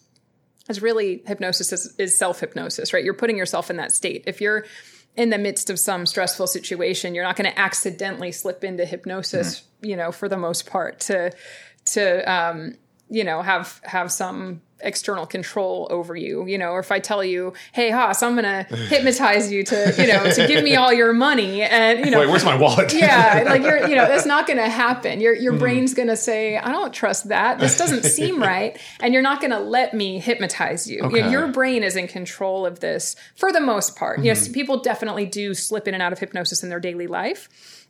People who are very, very highly hypnotizable may be more suggestible during times or more easily um, pulled into hypnosis by con artists. I mean, a lot of con, con artists use hypnotic language to get things done, um, you know, that are nefarious. But um, if you have a really highly hypnotizable person, they may be more of a target for being suggested into one thing or another that is not so good for them. And so it's good to be educated about it so that, because you can protect yourself if you know, like, I'm not listening to this language right now. I'm not going to get really absorbed in it. I'm just going to, you know, I'm going to listen peripherally, but I'm going to keep my cognitive brain really alert. You're not going to go into hypnosis. So, um, so I love that there's a self protection mechanism against it, and I love that, um, you know, that it's something that people control on their own, and you can put yourself in self hypnosis once you learn it from somebody who's trained like me or Dr. Spiegel. You can use it for all kinds of stuff for yourself. Use it to help you go to sleep. Use it to help you, um, you know, relax from some upcoming stress that you have going on. Um, I'll tell you the first thing I used it for when I learned hypnosis. So that the um, trainings are fantastic because you go um, for four days and you practice hypnotizing each other. And I'm pretty highly hypnotizable. and so by the end of this conference, they did a little bit of group hypnosis with our group too. Like as this conference gets longer and longer, you're going to find yourself more and more engaged and energized. And usually conferences, you're more tired by the end. But for this one, you're going to be amazed to, you know, when at the end you realize that you have so much enthusiasm to bring this back to your own practice that nothing can stop you from, you know, going back and, and doing all this amazing hypnosis with your, you know, your patients. And, um, and man, they totally planted the seed because it was, it was totally right on. And so the first thing I did when I got back from that was I recorded a self hypnosis session for myself Okay. to address my pager anxiety. Hmm. Because I learned this as another thing I learned on the box was that adrenaline rush when the alarm goes off oh, when yeah. you're sound Yeah, asleep and all of a sudden boo doo boo doo boo you know and it's your your little radio telling you you have to get out of bed get dressed in one and a half seconds no time to go to the bathroom Get to the rig. I hope you know where you put your keys when you fell asleep. Right. Mm-hmm. You got to get dressed, get in the rig, you know, pull your boots on, and then manage to listen to the radio. This was before GPS. Right. Where are we going? Right, Where's the map so- book? And I Where's just think map even book? years out of the field, I think that same tone would still probably cause the same reaction. Oh, It's like no, if it you were would. that Exactly. pager It tone, John, you'd Yeah. probably The 91, that, that whatever that Beeping noise. and the vibrate or beeping. the, you know, Or remember alpha the old, the, the, the ring downs that came through on the radio. Yeah. Yeah. Um, that, that just, there's a specific beep The sound. tone, that, yeah. Yeah, so that, you know, I learned that. That's something I definitely learned on the box was to, you know, jolt, awake, alert. And then you have to drive, right? And you're driving with your lights on. And so in the middle of the night, it's all reverberating off of the signs. And so you're getting this like feedback strobe light, which is not good for the brain. You're trying to drive and you're sound asleep, but not. And you're, you know, you have no idea what you're driving to. And then you've got Your partner's falling asleep. Like, dude, yeah, where am I going? Yeah, your partner's trying to look at the map book, and they're doing yeah, exactly. And so, um, so then when I started on with my job as an attending, it was the first time I'd ever had home call, like call from home. okay. Hmm. And so I didn't have to get up and go into the hospital, but I had to wake up and staff patients with the residents. And especially when you're new, the the new responsibility of attending is nothing that you even can imagine because as a resident you feel like you're doing everything. You feel like you're totally in charge of your patients. You have a lot of autonomy. You're you know you just see hundreds of patients every week. You just feel like you've really got it down. And then you become an attending and you're like oh there was backup the whole time. You don't appreciate it until you don't have it. And um, and so when it's when the buck stops with you it's a whole different sense of responsibility and, and stress comes with that so the pager goes off, and I have to wake up in the middle of the night, log into the computer, and talk with the resident who saw the patient, hear the story, look through the chart myself.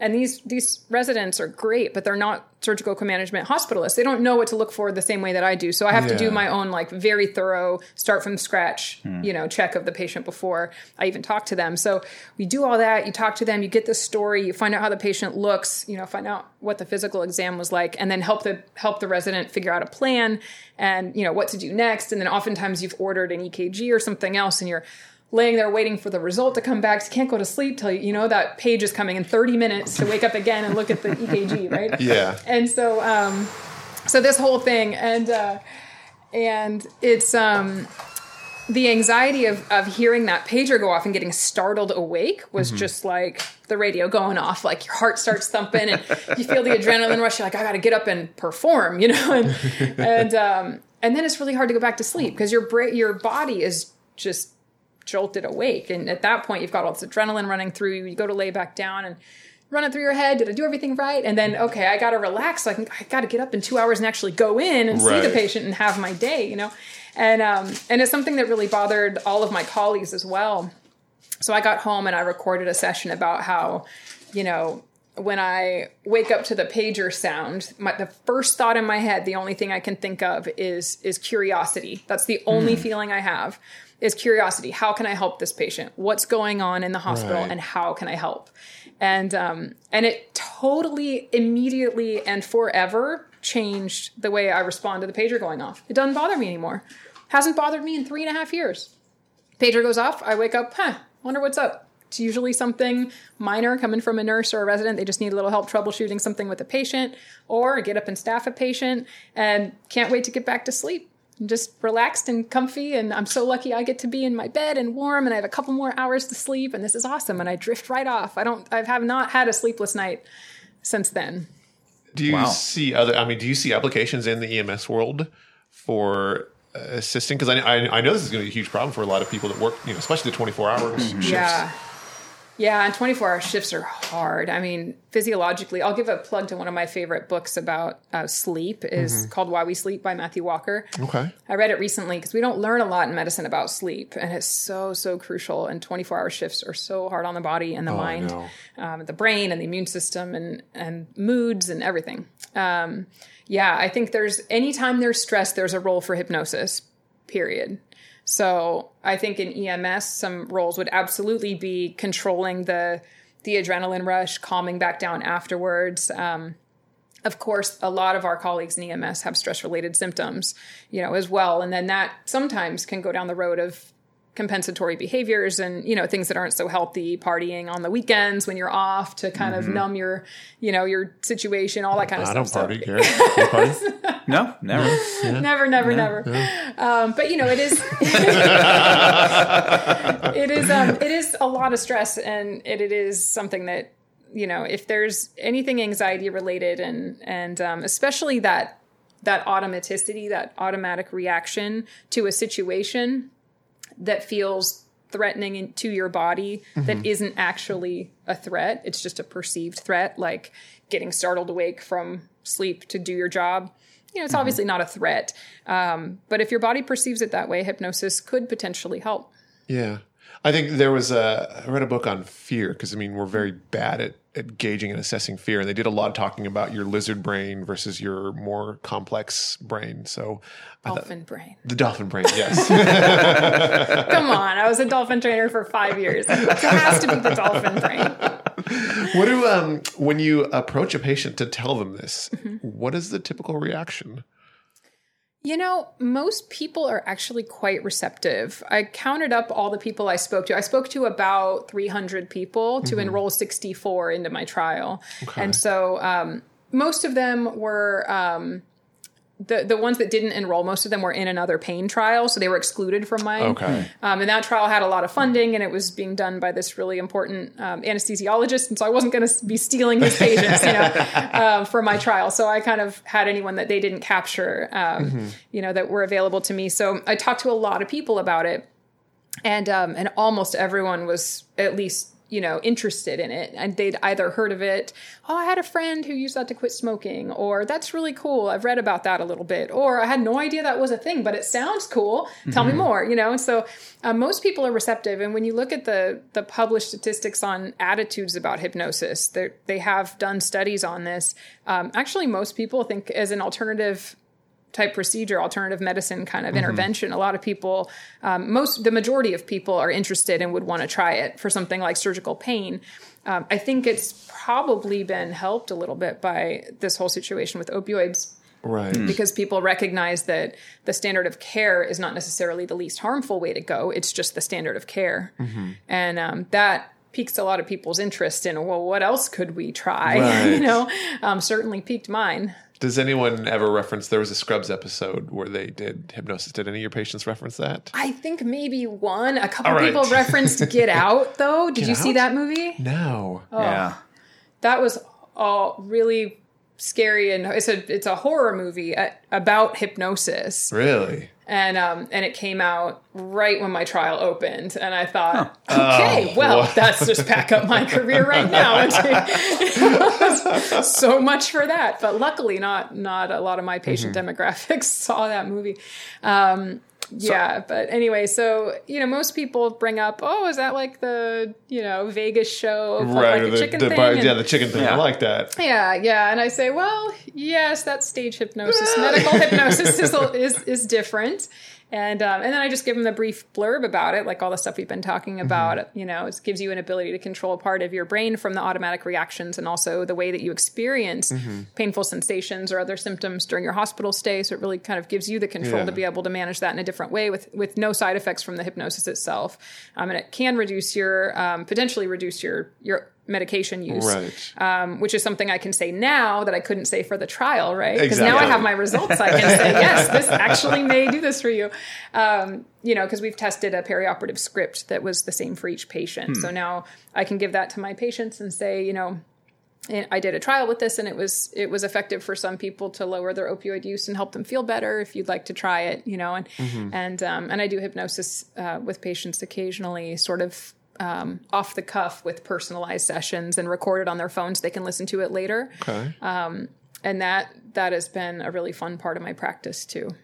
Nice. I'm not sure if it's just in TV shows that I've seen it in, but you, you would hear about the people that I don't want any anesthesia. I'm going to go into surgery and I'm going to use hypnosis to get through the surgery. Is that possible? Is that not real? It is possible, and it is real. It is rare. Okay. And it is probably not going to end up being one of those widespread practices at most medical centers. so, um, but yeah, but I actually know somebody from the Professional Hypnosis Society circles who's had a, I believe it was a gallbladder removed and a hernia repair with just self hypnosis. Wow. That's Yeah. incredible. Just your ability to control your own mind to block those signals or revert those signals of pain Yeah. into. That. Yeah. And, and I'm guessing when you do, uh, it was the active MRI you said, right? Functional, Functional MRI. MRI. Um, so that kind of takes away because I, I wanted to ask if there's a placebo effect to this, but by using the functional MRI, you can say this is not a placebo effect. There's actual neurons firing that we can. Well, since you Oh. mentioned it, um, so- one of one of the things I really love to to study and talk about is the placebo effect. Okay. So the placebo effect is is a cousin of hypnosis in a way. It is a biochemical, neurological, electrophysiologic. It's a real thing. It's the brain. I mean, the brain. Anything, any thought that you have, any feeling that you have, is biochemistry and neurology. It's all real, just like your digestion is real, you know? Um, it's all just an organ doing a job with biochemistry. So if you have a placebo effect, for example, for a pain medication, so it requires some experience with the medication, you know, believing that it works for you Okay. having had it worked before, right? So there's the conditioning aspect of the placebo response. There's also a trust aspect. You have to kind of trust that the person giving it to you is real, and there's a ritual aspect. So, I mean, this comes from um, Alia Crum's research. She runs the Mind Body Lab at Stanford and does a lot of work on placebo and I love her work. So um, those are kind of the three. Um, the ritual part is like I had the the orange pill bottle and I unscrewed the top and I got a glass of water. You know, there's some ritual to medication taking that also um, sort of impacts the placebo response and is a part of it. And so if you sneak somebody a medication, they're not going to have a placebo response from it. Right. So, right. Exactly. so it's all it's all part of that expectation and so um so similarly for for uh, well first of all i'll go into the some biochemistry of placebo for pain mm-hmm. if you give somebody a pain medication and they have a placebo response for that pain medication because they've been prior had prior conditioning for it they know that when i take five milligrams of oxycodone i feel less pain mm-hmm. right and then you give them a placebo oxycodone. They think it's an oxycodone. You've told them it's an oxycodone, but it's just a sugar pill. Same milligrams. They take it, they will feel pain relief from that. That's the placebo response, right? Mm-hmm. That's like the definition of it. Um, what's really interesting is that if in between them being conditioned that this medication works for me and getting the actual sugar pill, you give them naloxone, which everyone on the box knows what Narcan is, right? um, you give them a dose of naloxone and you sneak the naloxone into them so that they don't know that they got it. That next placebo oxycodone won't work. What's up with that? That's weird. Whoa. Yeah. So, could it be that when you take a medication that activates your opioid receptors and you believe it's going to work, or if you get a medication that you think is an opioid medication that hits your opioid receptors that you think is going to work, that your brain releases endorphins which activate your opioid, Opioid receptors? receptors. Blocked by naloxone. Whoa. that is crazy. I know. I love the placebo effect. So there's a biochemical pathway like that for every placebo effect. So if it's, you know, if it's the serotonin receptors that ondansetron or Zofran, one of the common anti-nausea mm-hmm. medications hits, and you take a placebo for nausea, those receptors are activated. So you can basically auto-populate your brain's receptors with various intrinsic chemistry from your brain based on your thoughts and expectations that influence how your body works and feels. That's the placebo response. So when you say, is it just placebo? Do you think we'll get to a point where we, the mind, you could say, I believe this line of salt is actually cocaine, and you could snort salt and then feel as if you're under cocaine? Do you think we'll get to that point with our brains? I mean, yeah, I think we're already there. I think that's what we're talking about when it comes to like. So they they've done studies where they um, they put a bunch of people in a bar, like in a pub type setting, and let them you know drink and party and hang out. And um, gosh, I wish I could point you to the actual study because I just thought it was the funniest thing in the world. It was all non non alcoholic alcohol, and they didn't tell them that, and they let them you know just have a ball and take shots and get all goofy. Um, and they everyone was acting drunk, disinhibited, uncoordinated. When they actually tested them on a driving simulation, they drove as if they were drunk. because they thought they were. And in the in the social setting where everyone was feeding off of each other and no one knew it was fake alcohol. So we're there. The, the human brain is there. Well, the I- big thing with that too, do they even really know why alcohol gets you intoxicated? And the same thing with, um, Um, I mean, yes, in as far as the metabolites of alcohol suppressing and activating certain parts of your brain and stuff like that. Yeah, there. I don't know them all offhand, but yeah, they have Okay. elucidated those pathways. Um, how it affects your cerebellum quite a bit, which is why it affects your physical coordination, your truncal stability, your you know hand-eye coordination, your balance when you stand and walk, things like that. So. Um, you know, because we've we've had alcohol around for so long, and we've seen so many health issues from um, over you know excessive alcohol that we've kind of figured out those pathways a while ago so yeah there are definitely there is some science behind that yeah I- I- interesting. Dude, this is so cool, man. I'm just trying to think now. Do you still have a hangover? Oh, you could outthink your hangover. that's a good question I'm going to will myself not to be hungover. I don't remember if they if they looked at hangover symptoms in those in those folks That'll be interesting. This that would so be cool. interesting yeah yeah i'm not sure how long that effect lasts if you actually don't you know if you forget about it or if you you know i don't know maybe it depends on the person and how much they ruminate on what they did the night before i have no- I have no idea uh, but yeah it'd be interesting to see if they followed that up in the study Wow. Yeah. This is so cool. But we got a hard stop at the top of the hour. I think Je- you got to come back. Seriously. i would love to Yes. Seriously. I, mean, we I didn't have, get a, I it- have a hundred more questions. Yeah, we got a hundred more questions. There's, there, I have, we have a list of notes that we we didn't even get to. A couple other topics that Yeah, we were going to especially discuss. during academic studies. I say too. academic stu- Finding yeah. those Yeah. two groups, does it do Yeah. more harm if you have a medication that's really going to help people to have that control group, and if that can, can carry over to multiple studies? Yeah. That was my big thing. I always wanted to know if you have a medication for Parkinson's. Yeah. you have to have a control group when you're doing mm-hmm. that mm-hmm. trial. If you're looking at the same thing with a new medication that comes out, can you still use that old control group, or must you use a new control group for every single new study? Um, so every study is a little bit different. So the answer is yes to all of those options. So you can um, you can pit a new medication or treatment against standard of care, which may include some old treatment that worked at least a little bit to see if if one is superior or non-inferior to the other. Um, that's done all the time. Okay. Or you can try it against nothing and just see what kind of the absolute value is of of um, the medication, the new medication itself. Um, so you know, for my trial, we didn't exclude, we didn't take any opioids away from anyone. You know, the whole point was to see if people would happen to ask for and use less opioids if they had had hypnosis um, and had hypnosis available to them. And so we did standard of care plus hypnosis in one group and standard of care plus no hypnosis in the other group. Okay. And so that's definitely a way you can do it. Yeah, because I always would watch these documentaries on things with these you know terrible health conditions that they have new medication for, and you know one's control group gets sugar pill, the other one gets actual medication, and then you have great results of the medication. Control group, nothing changes for them. So it's so hard to tell the people, sorry that you didn't get this medication. You know, you're going to get sicker, but you helped out everything in general. It's going to be one of those hardest things to say. So I was wondering if you just have that, you can just use one control group that for a previous test, and that way everyone can get the new medication if that's something that's used. Well, so they, they do cross people over sometimes. If there's a clear benefit, some trials will have a midpoint uh, analysis of the data. And if it's clear, because the opposite can happen too, a new Yeah. drug can hurt people, Absolutely. right? And so that's the whole point of the experiment. So informed consent is absolutely 100% the most important thing mm-hmm. in clinical research. Absolutely. You have to make sure the person understands you have a random chance of getting this treatment, and we don't know if this treatment is effective. That's why we're doing the study.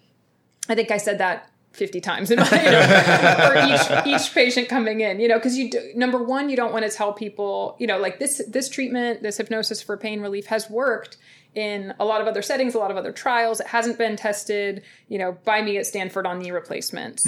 Um, you know, so that's what we want to see if it works for this. Oh, okay. And so I can't promise that it will work if you get hypnosis um, or that it would help you, but that's what we're trying to find out. Okay. There's a chance that, you know, that if you don't get hypnosis, that it could have helped you, but, you know, that's that's sort of the cost of enrolling in a in a trial Got it. is that you could get randomized to the control group and then you potentially could miss out on a benefit. You could also miss out on a harm and Yeah. be very happy you didn't get a toxic new drug. You know? so, um, but that's you know that's why people who are um, you know who are volunteering for these clinical trials are the backbone of modern medicine and deserve our reverence and respect because it's it really is um, up to up to the person to decide if they're willing to take that risk. and that's tricky because with experimental stuff, you can't even get a guarantee from the doctor that you know what's going to happen to you. Right. Hmm. You're taking this leap of faith that for the good of science and for the potential to maybe benefit, sure, let's give it a try, you know, and that's a that's a brave thing to do. Right. Wow. Right.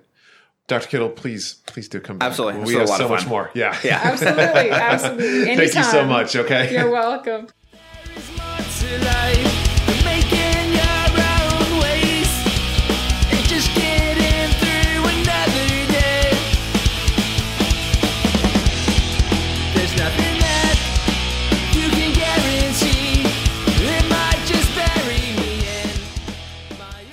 John, I can sum up this entire episode in an emoji.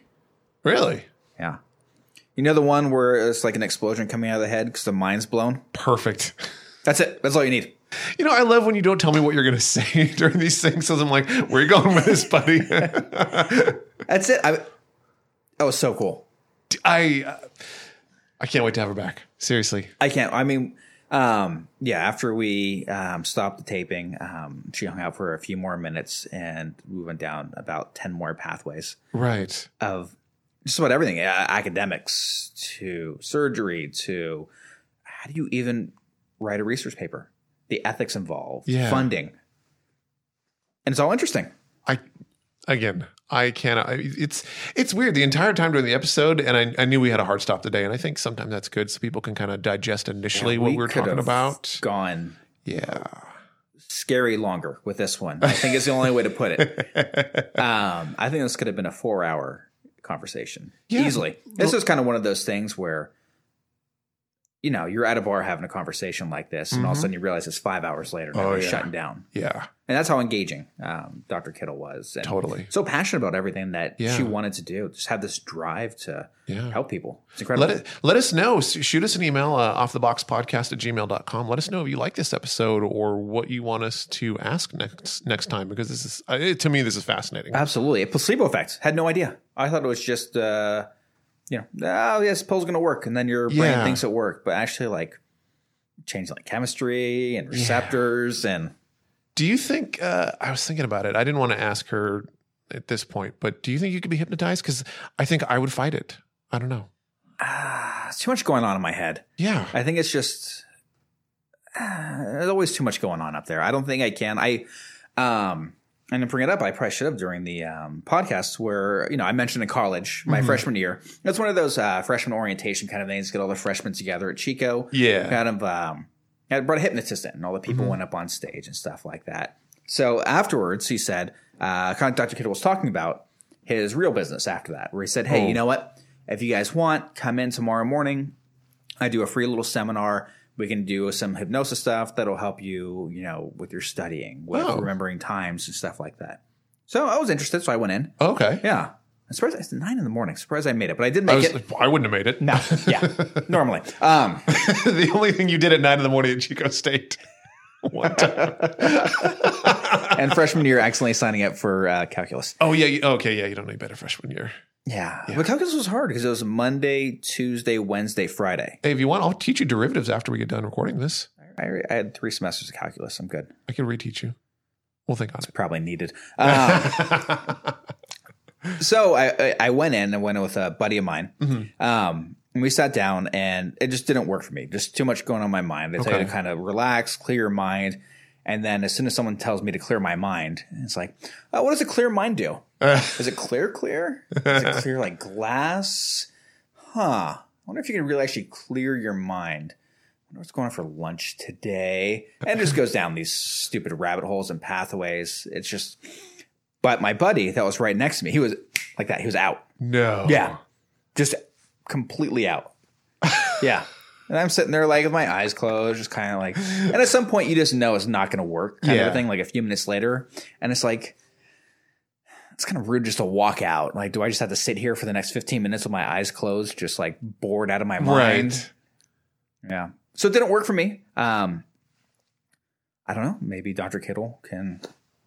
I think it's worth revisiting. me. I think when when she first brought it up, I was like, "There's no way." But as she started talking about the pathophysiology of it, I'm like, "Well," and now I'm like, "I want because now I'm like, oh, my mind can be better than this. I want to be able to control." That's what I was thinking too. Like, yeah, my mind should be able to contr like have some kind of a hybrid dolphin lizard baby. yeah.